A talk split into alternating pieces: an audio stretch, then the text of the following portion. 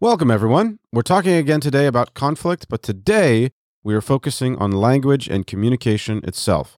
This episode is the first of a two parter, so be sure to put a reminder in your phone to catch the second half next week.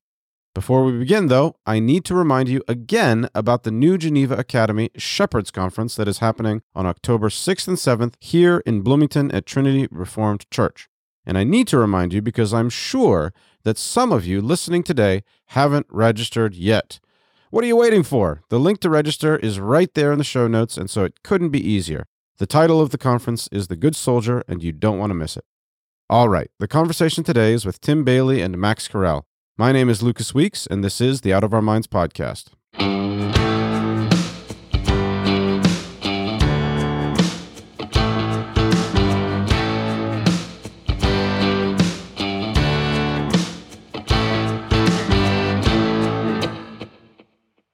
Today, I want to focus on language because, after all, when we talk about fighting and conflict, and obviously that's what a soldier does, he engages in conflict. When we talk about fighting and conflict, we're actually talking about words. We're talking about fighting with words. So I want to talk about words today. And I came across a very interesting quote. I don't know anything about this book, I don't know anything about the author, but I came across a book titled Nonviolent Communication. And on the back of the book, the author has this to say about it quote, Nonviolent communication shows us a way of being very honest, without any criticism, insults, or put downs, and without any intellectual diagnosis implying wrongness. Unquote. That I think is a is just about a perfect description of the kind of communication language that is expected of us today. It goes by a number of terms. Uh, one of them that I've used before is gelded discourse, sometimes called feminized discourse. But he's promoting in this book a type of communication that, well, let me throw it your direction, Max. What is he trying to communicate? Let me just read it one more time. Nonviolent communication shows us a way of being very honest without any criticism, insults, or put downs, and without any intellectual diagnosis implying wrongness. In your words, what is nonviolent communication? Well, it's funny because I was listening. I thought, oh, this is nice because I don't ever have to be wrong. Yeah. Yeah. Clearly. because if, if I can communicate with people and they're never wrong, well, Mm-hmm. then that just means that I have the wonderful privilege of never being wrong myself. yeah. That's pretty sweet. And isn't that handy? Yeah. Well, that's what I think of it initially is the whole thing is is so soft. Mm-hmm.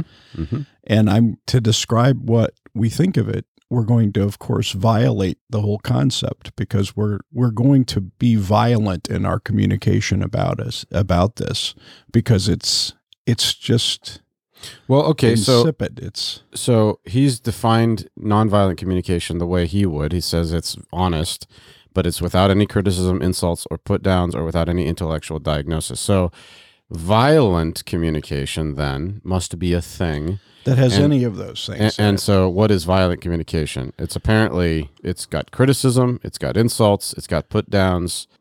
judgments. Ju- but then the the money line I think is that it does come with intellectual diagnosis implying wrongness, which is to say, Mhm. in other words, he would say that if I tell you that you're wrong, that I've been violent toward you, that my communication toward you has been violent. Yes, that's what he's saying. He's saying he's saying that any kind of judgment is wrong. Well, okay, so our immediate reaction to a quote like this is to be repulsed and to mock it, I think. That's my immediate reaction. But let's take it I think it's very actually important for us to take it seriously because this book has like 5,000 five-star reviews or whatever on on Amazon. So, I don't think to put it one way, I don't think we have the liberty of simply mocking it because it is the world in which we live. And so, let me ask you, Tim, isn't violent communication a real problem? Wouldn't it be better if we all learn to be more empathetic in our communication with one another? Well, I I don't think that I think that's a false antithesis to set up violence in such a way that it's mutually exclusive of empathy. When I was a young man, I was a pacifist until one night I realized that there was a man threatening my sister in Chicago. And I realized after I told him once to leave her alone that if he didn't, I would kill him. And that was an awakening moment for me to realize that actually I wasn't a pacifist. But hating abortion, I've thought a lot about the issue of nonviolence of Gandhi. I read a biography of him when I was a young man, of Martin Luther King Jr. And I think what we have to realize is that what is classically characterized as nonviolent protest. Mm-hmm. That only works if you have a very truncated view of what violence is. And so I think we need to define our terms. Mm-hmm. If by violence you mean threatening and harming somebody physically, mm-hmm. all right, that you take up a gun and shoot somebody, and that's as far as you go with the concept of violence then yeah, you could say Gandhi and Martin Luther King Jr. and people that chain themselves to an abortion door to keep it from operating, killing babies for a day, that they're all engaging in nonviolence. Mm-hmm. The question is does the abortionist, the one that's paid by the mother or the father to kill the baby, does the abortionist feel that you are being nonviolent when you come and get arrested on their facility's grounds, okay? Mm-hmm. And what that makes you realize, or were the Brits, did they feel like Gandhi was nonviolent? Well, th- this is central to the whole summer of riots we had last summer in 2020. It was nonviolent, peaceful protests. And so beauty is in the the eye of the beholder. Mm-hmm. What I've noticed recently is that the news pieces having to do with January 6th refer to it as an insurrection. I never once saw any news article about the riots of Black Lives Matter referred to as an insurrection. Right. And yet they more directly attacked the instrument of civil authority more directly than the January 6th disturbance, riot, whatever you want to call it. Mm-hmm. But one's labeled an insurrection. And so, what I want to do is define violence. Violence is defined just, you can just find any number of definitions. I'm just reading haphazardly as behavior involving physical force intended to hurt, damage, or kill someone or something. But then the second definition is strength of emotion or an unpleasant or destructive natural force. So I, I, want to look at this quote again. Nonviolent communication shows us a way of being very honest, which I think, and then he says without. I think this is a tell, right? He's trying to hold on to this concept of honesty, but he's feeling like he's got to prove it, right? He's got to prove somehow that nonviolent communication can be honest. And then he says without any criticism, insults, or put downs, which you know, criticism, insults, and put downs, those are things that generally, I mean, criticisms we might say are good, can be good, but often we would acknowledge that criticisms can be very destructive. Insults are destructive, put downs are destructive. And so we're on board with him. But then he says, and without any intellectual diagnosis implying wrongness, which is an intellectual's way of using a lot of words to say without saying that anyone else is wrong. Okay. And so you were trying to define terms because he has set up a a false dichotomy here. He has labeled communication which has criticism, insults, put downs, or tell someone that they're wrong, all those four things together as being violent communication. And we might we might agree with some of that, but we wouldn't agree with all of it.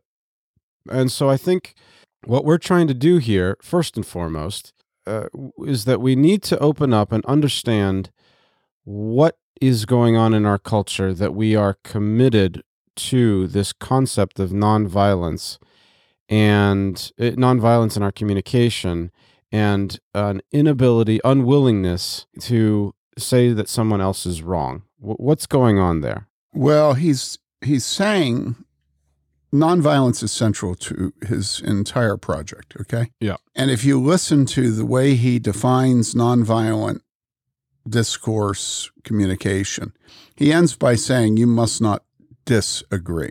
Mm-hmm. Now, you could say that he's just saying you, you shouldn't tell somebody they're wrong, but that's the essence of a disagreement. If you're disagreeing because they use a word improperly or because they have no fear of God, both are disagreements, okay? Mm-hmm. And so when we think about the nature of his definition of nonviolence, it's a violent definition because it rules out everything that a Christian is and believes and does. Okay. A Christian can't exist in the world knowing of the fall, original sin, total depravity.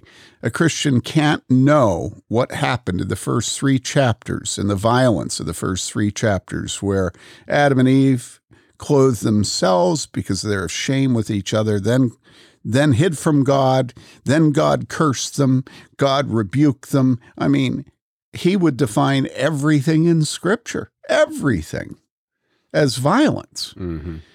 And so, if we're to be people of the book, if we're to believe in words like Neil Postman exhorts us to, although an unbeliever and amusing ourselves to death, if we're if we're going to be alive as God designed us to be, Mm-hmm. fully engaged with our own evil nature, the evil nature of others, with the residual beauty of the Garden of Eden perfection, with potential, with love, with if we're going to be alive, we're going to live to make distinctions and judgments. Mm-hmm. And what? We're supposed to be alive and and just act around other people as if we're as dead as they are. I mean, do you know how dead a man is who is incapable of allowing anybody to disagree with him? I I'm imagining an experience I had recently. Yeah, I mean, it's everywhere today. Yeah. And so, what everybody's doing, misery loves company, and the people that are walking dead men Yeah.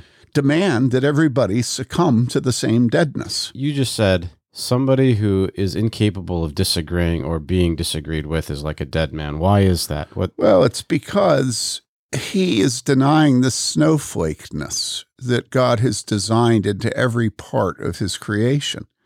Okay. He's denying diversity. He's d- denying plurality. He's denying beauty. He's denying well, e- everything that makes the world beautiful. and and sin and wickedness. Well, and and and that's right, he's yeah. and he's saying I'm suppressing them all, and you're going to join me in suppressing them all. it's insipid. Yeah, It's it's utterly stupid dumb. yeah. It's Well- it, it, it's like eating the Sahara Desert. Relating to a man like that, uh, Paige Patterson once said, reading the NIV is similar to reading to eating the Sahara Desert. And and so what you do is you remove all the beauty and all the horror of life. My dad used to say about Reader's Digest that it only had three articles: "Oh, the wonder of it," "Oh, the horror of it," and "Oh." yeah. And this man has only one of those three articles, and that's oh. okay. It's interesting that I did some looking into that after you sent us that uh, Yeah. that little uh, quote from the book, and I did some looking into people who really follow him and like him, Mm-hmm. and it's not a accident that the organization of Unity churches Mm. are big followers of this guy. Okay. and and, and it's well known that they don't believe in sin. Right. They don't believe in evil. Mm-hmm. They don't Mhm. believe men men are basically evil. They believe men are basically good. It reminds me of, uh, and so it's a surprise when you're talking about wrongness, because what you're doing is you're trying to bring into the conversation something that we're trying. You know, if we could just get rid of the talk about wrongness, Yeah. then then everything would be better. We would have, you know, there would be balloons and flowers and and everything would be nice if we could just stop talking about somebody being wrong. Yeah, Tim, you were, when you were talking a minute ago, I thought the way I would characterize it is to say is is not to talk about this that he's denying the unique nature of every person, but I'm wondering is there actually a person there? Is there a person in there somewhere? And then getting back to your point, Max, they would say that there because of their belief that there's no sin, there's nothing there's nothing deeper that is keeping us from being in unity with one another. Well, I the only thing might that's keeping us is is the fact that we're not we don't have our words right. they might say their sin, Okay. but what what they would say is that every problem is just the unrealized potential that we had in our Okay. goodness. Yeah. And so they look at this guy and they say he's able to lead us to find the goodness of our potential through his discourse, Mhm. through his Mhm. training in discourse. And in the end, what they're denying is that they're denying that at the bottom of everything is this problem. And the problem is me in front of God hmm and my sin. A number of years ago, I got asked to go to the high school, lo- one of the two local high schools, at Reformation Day and explain the Reformation to them. So these were, uh, you know, it was an upper level class in high school. The kids were bright. And as I thought about how to explain to them the nature of the Reformation, I realized I had a problem, which is none of these kids knew they had a soul. Mm. Yeah. You know, they had Facebook, you know, they had video games, they had clothes, they had, and I realized how on earth do you explain the Reformation to kids who have had their soul removed from them? Mm. Now, listeners might wonder what I mean by that. Well, what I mean by that is none of them had any fear of God. None of them believed in the coming judgment. None of them had ever been told that it's appointed unto man once to die and after that the judgment. None of them believed that there was a part of them that was immortal Mm. and that the body would die and be resurrected, but that their soul would live on. None of them had any awareness of anything other than their body and their feelings. Hmm And so I went in and I said to them, Imagine living at a time where people lived for eternity. Even the commoner, the plowboy, lived for eternity. Mm. He was always aware of the coming judgment of God. It was inculcated, it was taught, it was it was a monotone of the medieval world that we were spiritual beings and that we would face the judgment of God. hmm I said, if you don't understand that this was their life, then you won't understand anything about the Reformation. Mm. Because in the Reformation, everybody was putting their life on the line. Luther's life was on the line. Calvin would train men to go into being shepherds of God's flock, and they'd go back to France. And then a little while later, their wife and children would show up at night at Calvin's house. Their husband, father, had been killed, martyred, and now they were back in Geneva looking for Calvin to help them Mm. because they had lost their father. You know, you go on and on and on. The diet of worms, you go on to the massive wealth and oppressiveness of the Roman Catholic hierarchy and the Pope. You look at them using the money of indulgences to build the Sistine Chapel and hire Michelangelo to paint that glorious picture. Now, mm-hmm. I'm using a voice like that because we don't like to think about the Reformation either. We like to just go look at the art, you know, in the Sistine Chapel and then you know, think about how horrible the sale of indulgences were. We never put it together. But at the Reformation, everybody believed in a soul. Hmm. The Roman Catholic Church believed that by having these pictures painted, that they would do a better job of weaning people from this world to the church whose sacraments would save them. Hmm. Okay. Yeah. People today do not believe in a soul. People believe, today do not believe in life after death. People be- today believe that they deny life after death publicly by being cremated. That's has always been the focus of cremation. Many Christians are being cremated now because we just do what the culture does. But cremation has always been a denial of the afterlife and a denial of God, an atheistic practice hmm of those who are pantheistic and want to join with nature as soon as they die. hmm Okay.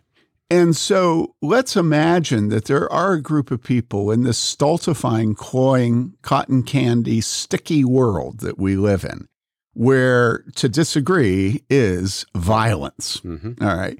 And that we're called by God and set apart by the laying on of hands in prayer to protect God's people and to call those who don't understand they have a soul to recognize their soul and to flee to Christ, you know, for salvation. Right.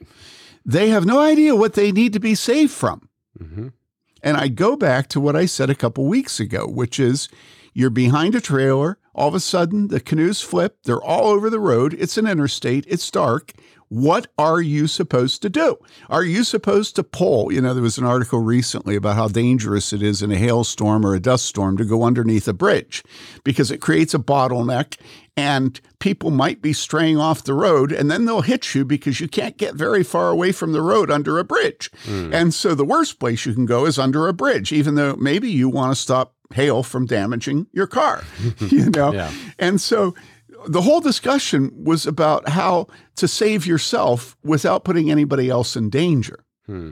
Well, that's very difficult, isn't it? Mhm. And so when you come to the issue of these canoes strewn all over the interstate in Wisconsin, Right.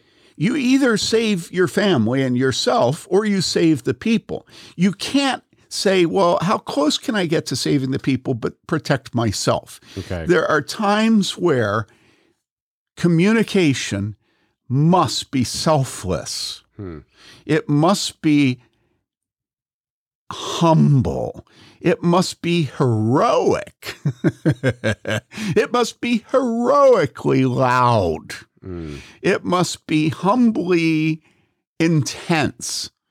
Because the world is this man who will view anything proportionate to the danger that we suffer.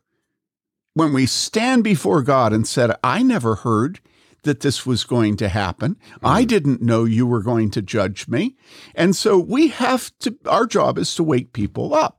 And so, you know, you asked this question about, you know, this guy and his, he's so good at communication. And he, he says yeah, there are ways of having nonviolent discourse uh, in which we do not disagree with people or we don't tell them they're wrong. hmm And immediately my brain goes two places in scripture and I know it's probably really boring to have scripture brought up into a into a podcast, but let me do it.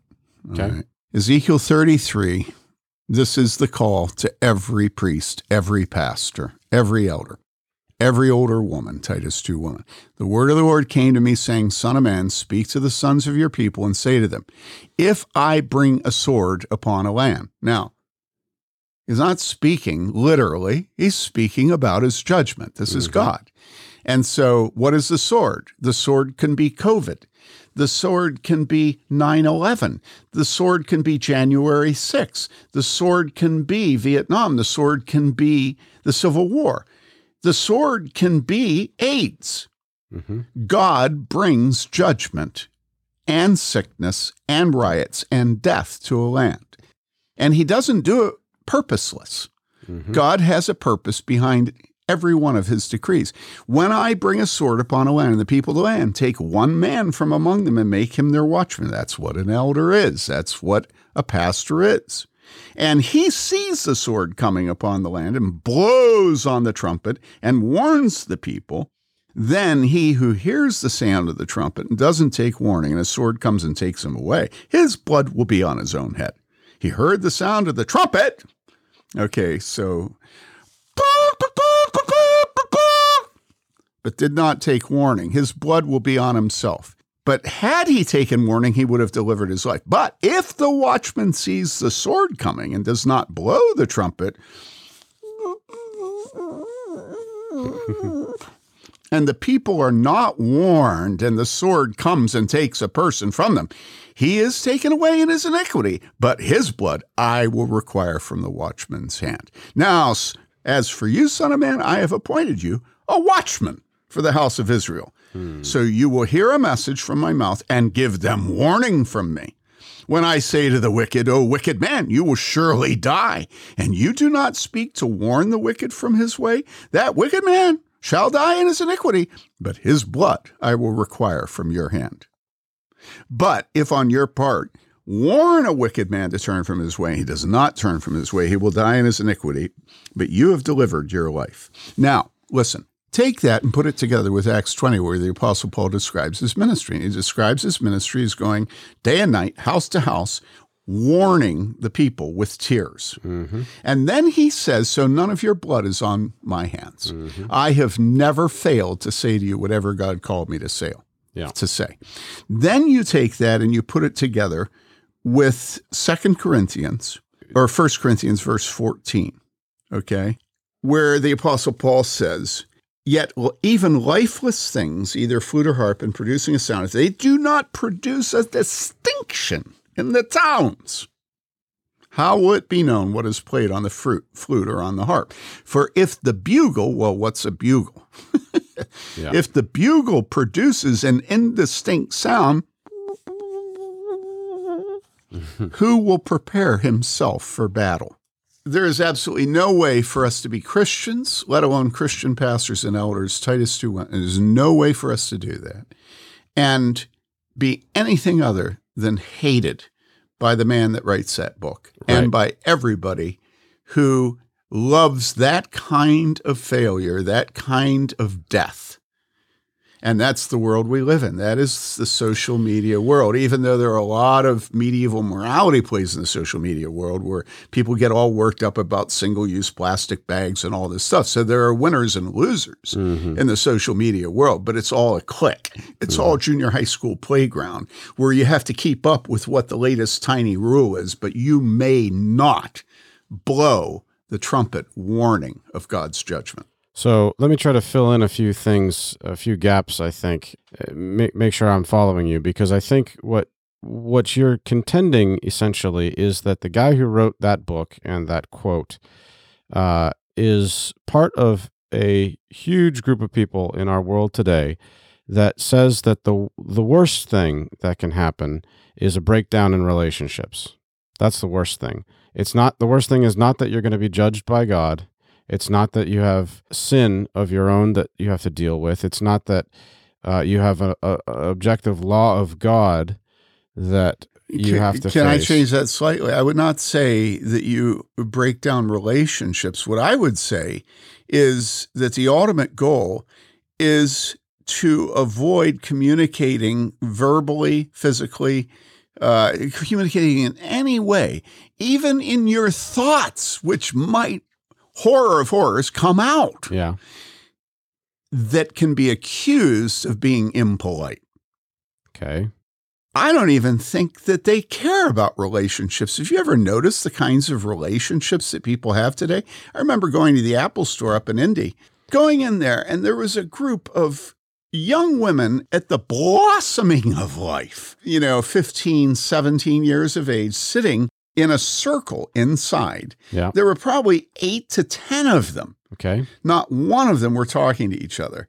They all had their phones and were immersed in bits and bytes. and- Yeah. Yeah. In games or whatever, texting or something. Yeah, yeah. That's not a relationship. Okay. It's not a relationship. So I don't even think that he cares about relationships. What he cares about is his morality, which involves never thinking, doing, saying anything that can be accused of being impolite. Would you say that being impolite means to to infer guilt? Well, that's only one of many ways of being impolite. Yeah, being but- impolite is is being loud. You know, you're not supposed to uh, speak anything other than just a, a, a gentle tone. Being polite is ad hominem. You know, there's an endless array of rules that you're supposed to follow in communication. But I'm just denying. Okay. All I wanted to do is deny that their goal is to protect relationships. They do not protect relationships, they ruin them. Well, so okay. I'm just trying to go back to the point where he talks about being wrong. And that's why I say to imply guilt. If I bring about a verdict of guilt on anyone, it's like the chief sin that anybody can do today. hmm And all of those methods, even the raising of the volume of your voice, makes it seem as if you're that, that you're communicating with the volume of your voice that somebody's wrong and that you need to correct them in their wrongness. That's what we that's often what causes us to raise our voices is that somebody's wrong. hmm That's Yeah, what but I I was wanna- getting at with the guilt. Go ahead. Yeah, but I want to point to the fact that Scripture is so clear about volume. Scripture is constantly clear that it is imperative for the follower of God to raise his voice. Yeah, I agree. Okay.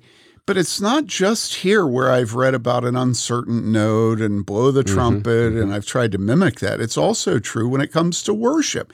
The man that has zeal for God has loud zeal. This is why M- Michal condemned David, her husband, as he danced and stripped off his clothes, you know, which is a sort of loudness. Yeah. Yeah, but it's- this guy I don't think would would deny somebody being loud at a concert or being loud at a football game.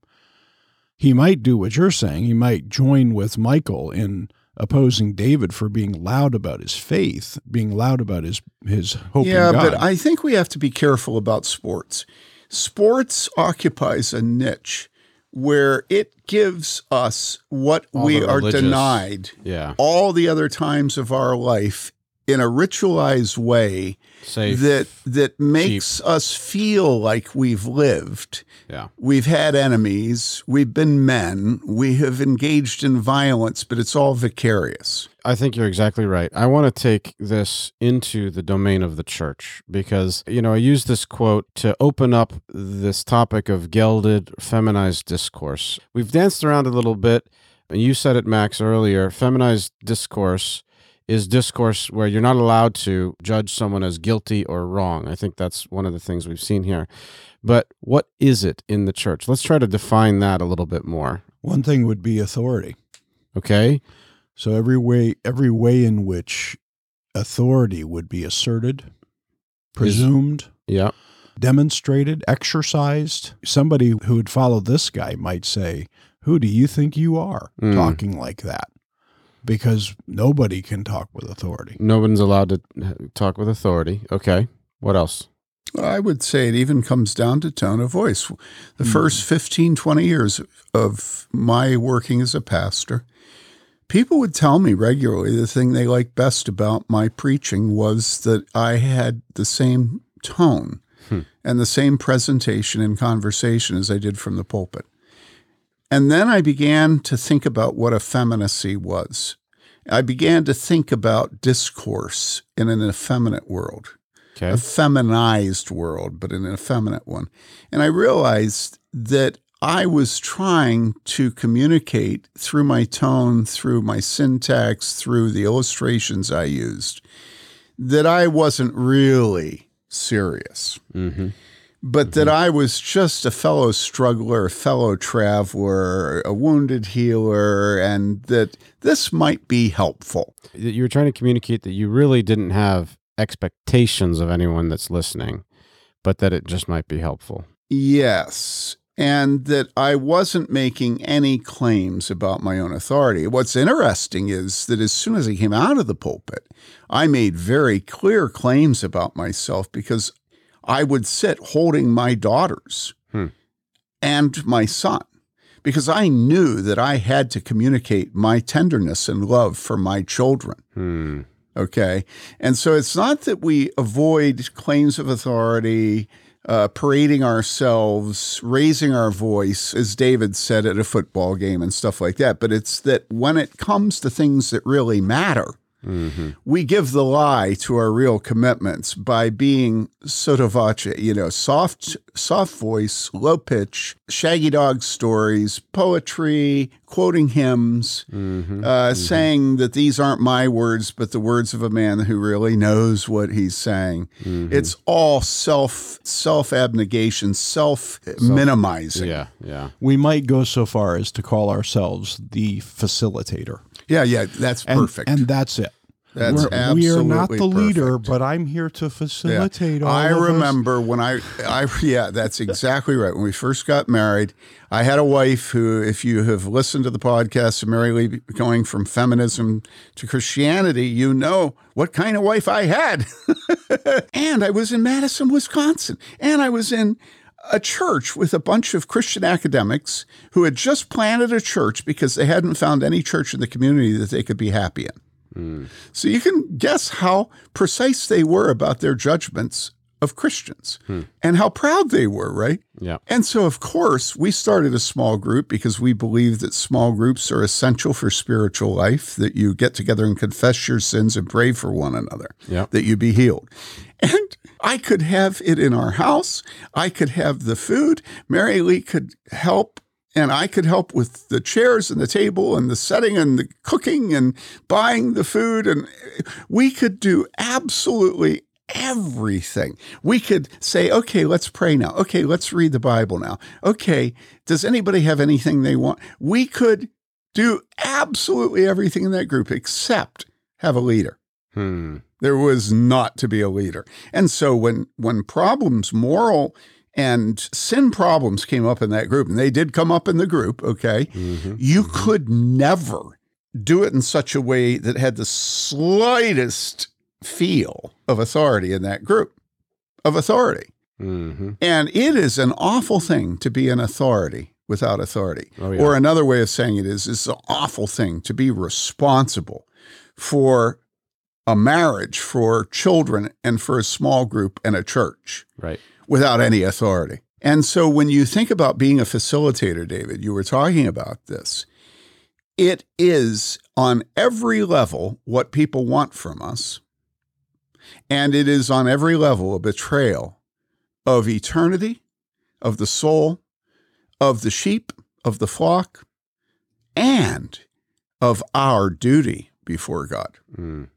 Because a facilitator is always prepared to admit that he himself is a sinner, that he himself is often wrong, that But he's unwilling to be clear and to sound the alarm. You Well, know- he's unwilling, I think, to take responsibility. If you Mhm. think about it in terms of the military, so you have a platoon of men and you have the lieutenant, and he's unwilling to take responsibility for what he's doing, for what for, for the work that they're about. They're in a war. Mhm. They have a they have their specific battle that and their specific part of the battle that they're supposed to participate in.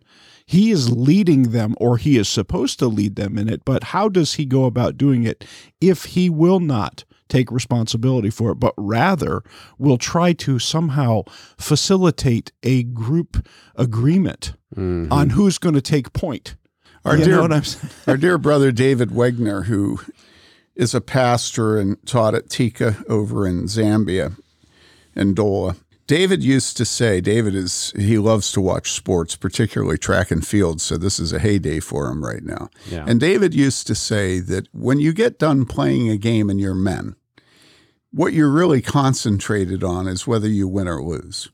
He said if you watch and are around women after a game, he said what the women are focused on is how their relationships are at the conclusion of the game. yeah. and it's almost as if we as pastors today have no goals. Mm. we don't even think in terms of answering. I remember being at 10th Presbyterian the last Sunday that Phil Ryken preached. I happened to be there. Well, Phil got up and he preached his final sermon, and it was a poignant, pregnant Kairos m- moment. And in the middle of his sermon, he stopped and he said this. He said, I can honestly say that there is not one person who has died while I have been the senior minister at 10th Presbyterian Church who has not been prepared to meet his maker. Yikes. Now, I might have one or two of the words wrong, but trust me, he said it. Yeah. And I sat there and I thought, yikes.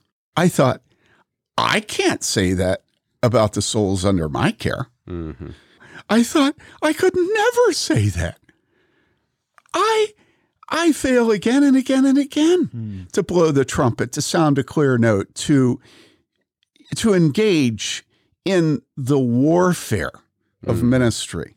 So I think what we have to realize, I remember Joe Sobran writing about 20 years ago, he said, Today the humble man fights. hmm You were talking about the military, and I think that is essential to think about. It's, it's a it's a very helpful analogy because what we exist in our culture to deny is "Thus saith the Lord," and if if it gets in your brain that God has actually spoken, Yeah. Mm-hmm. then as a man and as a man called to speak the words of God, then it then you realize it's not up to you to decide what gets said and what doesn't. You're actually supposed to obey and c- deliver the message of your commanding officer, your your general. And so it's not about you anymore. It's not about you.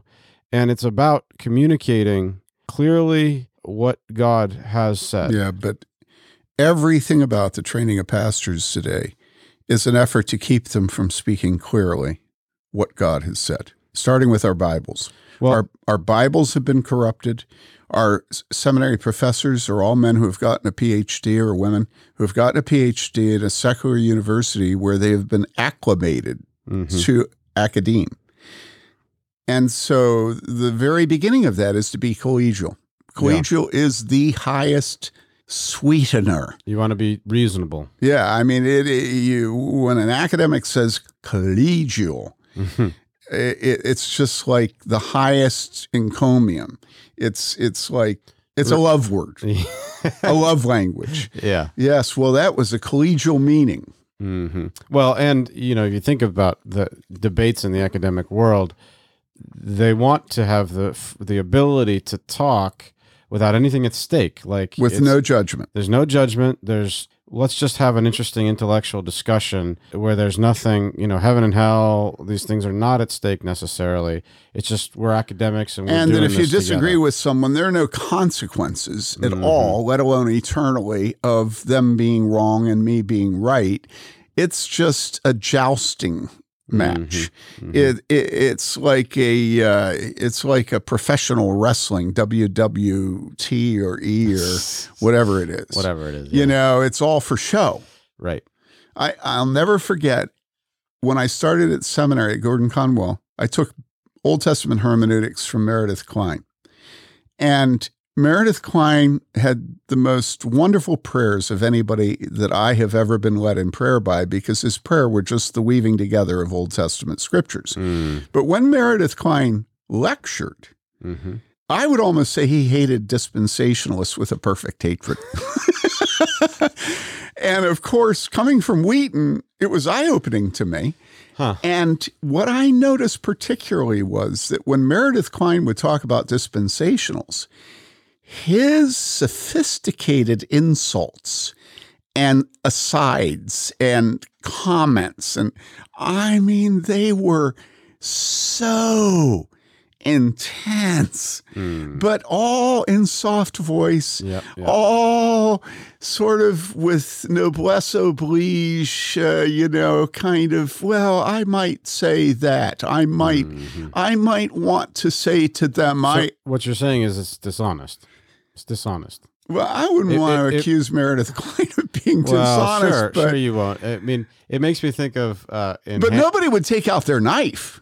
yeah. And nobody would put up their shield. You were sort of lulled. Yeah, it was dishonest. Go It ahead. dishonest. It, it makes me think of uh, it's pretty hilarious at the end of Hamilton when the two of them are about to go shoot at each other and kill each other. They make a point of at the end of each letter it says, "And I am your obedient servant, A. Dot Burr and whatever A. Dot Ham or whatever."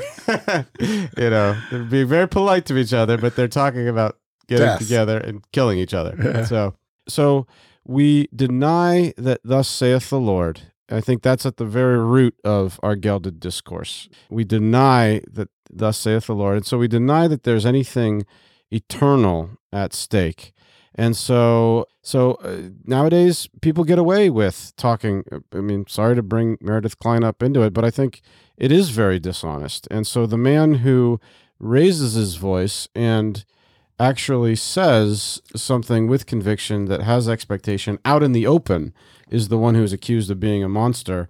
Whereas a professor who has a very sophisticated way of laying down an insult, frankly, I think of someone like Barack Obama. You know, he would never, Mhm. very gentle. I mean, everyone loves him, wonderful way of speaking. But I mean, the way he would, he could lay down an insult and make clear who he doesn't like is very obvious to the people that, di- that he didn't like that he didn't like them. So that's where we're at. That gets back to the last session we had where we were talking about the fact don't ever believe these people when they tell you that they're not engaging in conflict. Mm, Again, this man saying that you must not make judgments, you must not declare something is wrong. He is declaring that it is wrong to declare that it is wrong. Yeah. They yeah, always commit the very sin that they're trying to condemn. And the only people left in God's green earth today that still believe in wrong coming from the character of God are Christians. Mm-hmm. And so the liberals declare that you're wrong if you do not observe their morality, which is Petty. a, well, it's not just petty, it's wicked. Their morality has removed sodomy from the closet and has now put Christians in it as haters if we call people to flee from Sodom and Gomorrah. Right. Okay, you always have to be very aware of the fact that you cannot trust worldlings. Mm-hmm. They're always lying about what they're doing, what their goals are, and where they're headed. Tim made a pretty bodacious claim just now, and you'll have to join us next week to hear the rest of the conversation. So don't forget to come back next Thursday to hear the rest of it. Thanks again for listening. My name is Lucas Weeks, and our conversation today was with Tim Bayly and Max Corral. We serve as pastors at Trinity Reformed Church in Bloomington, Indiana. For more great content, please visit warhornmedia.com. To support this podcast, you can donate at patreon.com slash out of our minds. And don't forget to register for the Shepherds Conference. Bye for now.